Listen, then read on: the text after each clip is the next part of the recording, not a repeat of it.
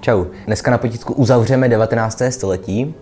Nebudu už mluvit o žádném jednom konkrétním autorovi, ale o jedné epoše, o konci 19. století, řekněme o 90. letech, které pro českou literaturu znamenaly naprosto zásadní zlom. Je, takže po celé 19. století v Čechách tak nějak doznívalo to národní obrození. Furt hlavní téma byl národ, nacionalismus, příroda, venkovská idyla. Samozřejmě z těchto schémat vyčnívali ty autoři, o kterých jsme mluvili, jako Neruda, Borovský, Mácha nebo Erben.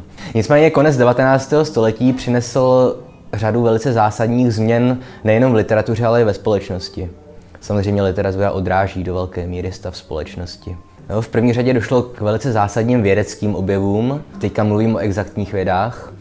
No, byla vytvořená spousta nových vynálezů a filozofie začala pomalu porážet nějaká náboženská dogmata, čemuž samozřejmě poněkud pomohl i papež Pius X., který byl takový poslední z těch papežů té staré éry, kteří se ještě nedokázali přizpůsobit novému stavu světa. Ten papež Pius X. dokonce vydal přikázání, které zakazovalo číst moderní literaturu a tak dál. Samozřejmě víte, jak to funguje, pokud vám někdo něco zakáže, tak o to větší potřebu máte to potom dělat. S tím souviselo i to, že se z literatury začala vytrácet postupně nějaká ta náboženská tematika a čím dál více do popředí dostával člověk.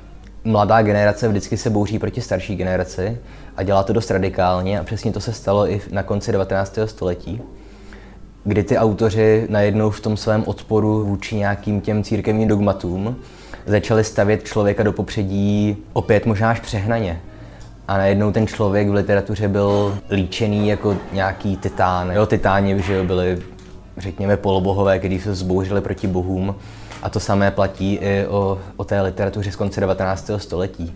Ten básník sám sebe viděl jako aristokrata, jako génia, který zkrátka vidí něco, co ti normální prostě lidé nevidí a on je tedy od toho, aby jim to sděloval. Zároveň v roce 1893 norský malíř Edvard Munch dokončil svůj slavný obraz Výkřik, respektive první verzi toho obrazu, ale to nevadí. A samozřejmě obraz Výkřik Munchův je dost často pokládaný za vlastně nějaký první symptom nástupu avantgardy. Jo, avantgarda to je, řekněme, vyhrocená forma modernismu. O tom si budeme povídat v několika dalších videích. A abychom zůstali v Čechách, tak v roce 1895 byl publikovaný tzv. manifest české moderny. Jeho hlavní autoři byl básník Svatopluch Machar, literární kritik, ale taky spisovatel FX Schalda. A tenhle ten manifest byl zásadní v tom, že on naprosto převrátil všechno, o co se do té doby česká literatura snažila. Jo, literatura česká do té doby byla nacionální a měla nějaká svoje ustálená témata. Najednou přišel manifest české moderny, připomínám Machar Šalda, a v tomhle manifestu české moderny, který mimochodem podepsala i řada dalších slavných básníků a novinářů, z těch nejvýznamnějších asi od Tokara Březina, tak v tomhle manifestu najednou ty požadavky byly pojďme se vykašlat na nacionalismus, ale pojďme se otevřít světu a Evropě. Pojďme si už uvědomit, že národní obrození skončilo před 50 lety, český národ existuje, existuje český jazyk a teď pojďme se zkrátka posunout někam dál a pojďme psát literaturu, která bude na úrovni té evropské literatury. A tenhle manifest byl důležitý i v tom, že se netýkal jenom literatury, ale taky politiky. Protože signatáři tohle manifestu byli jedni z prvních, kteří zdůrazňovali to, například nějaká sociální témata, že bychom měli cítit s chudými lidmi. Byli taky první, kdo přišli s tím, že ženy by měly mít stejná práva jako muži.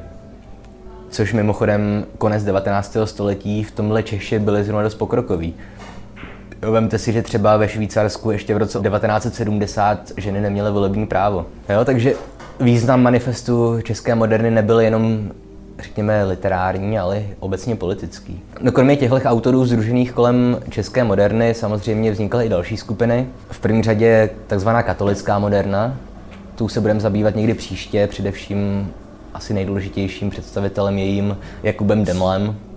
Deml samozřejmě katolickou modernu rychle opustil, ale začínal u ní, to teď nejdůležité. No a samozřejmě díky tomu manifestu české moderny, který jakoby přinutil českou společnost k tomu, aby se otevřela světu a Evropě, tak jsem začaly proudit další literární směry.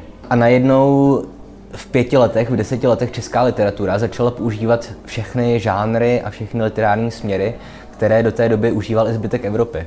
Takže se pojďme jenom v rychlosti schrnout to, které ty takzvané izmy, ty literární směry školy se sem dostaly.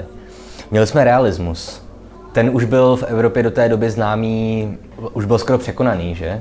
Realisti byli Balzac, Flaubert, v Rusku Tolstoj nebo třeba Dostojevský. Eh, u nás bychom mohli zmínit třeba Zikmunda Vintra, Aloise Jiráska, nebo ty vesnické realisty, jako byl Rice nebo Holeček.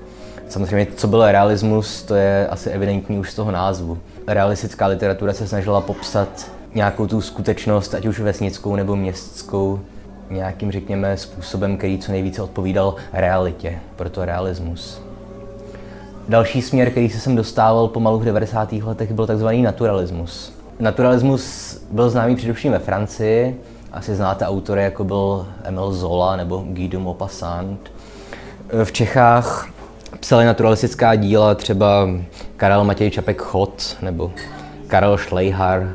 Naturalismus je, řekněme, realismus dotažený ad absurdum. Jo, v naturalismu tam jsou popisované všechny aspekty lidského života, včetně těch vyloženě nechutných a tak dál. Jo, pokud chcete zjistit, co je naturalismus, přečtěte si Schleicherovo dílo Kuře melancholik. Velice významný byl v 90. letech nebo i na začátku 20. století směr, kterému říkáme dekadence. V dekadence vyvrcholilo to, o čem jsem mluvil předtím, kdy ten básník sám sebe stavil do role nějakého aristokrata a génia, který je povznesený nad zbytek toho národa. Jo, tomu napovídají ostatně už ty pseudonymy, které si ty autoři dávali, jako třeba Jiří Karásek z Lvovic. Jo, samozřejmě to nebylo jeho skutečné jméno, on si zkrátka tak říkal, aby zněl jako nějaký šlechtic. No a dekadence, opět to je termín, který asi znáte. Ve Velké Británii ho proslavil především Oscar Wilde. V Čechách to byl třeba ten zmíněný Krásek z Lvovic. A hlavním tématem dekadence samozřejmě je zobrazení nějakého rozkladu společnosti a nějaké nespoutané sexuality a všech takových těch, dneska bychom řekli, negativních vlastností společnosti.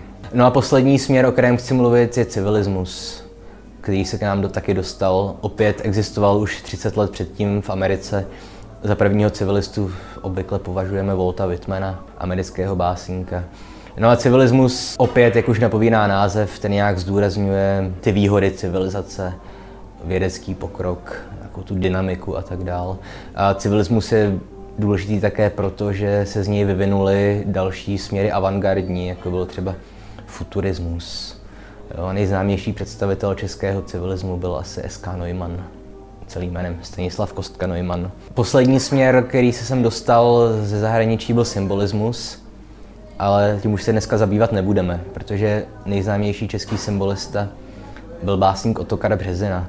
A vzhledem tomu, že Otokar Březina je, řekněme, jeden asi z pěti nejvýznamnějších českých básníků všech dob, tak tomu budeme věnovat samostatný díl. Takže o symbolismu a o Březinovi si budeme povídat příště.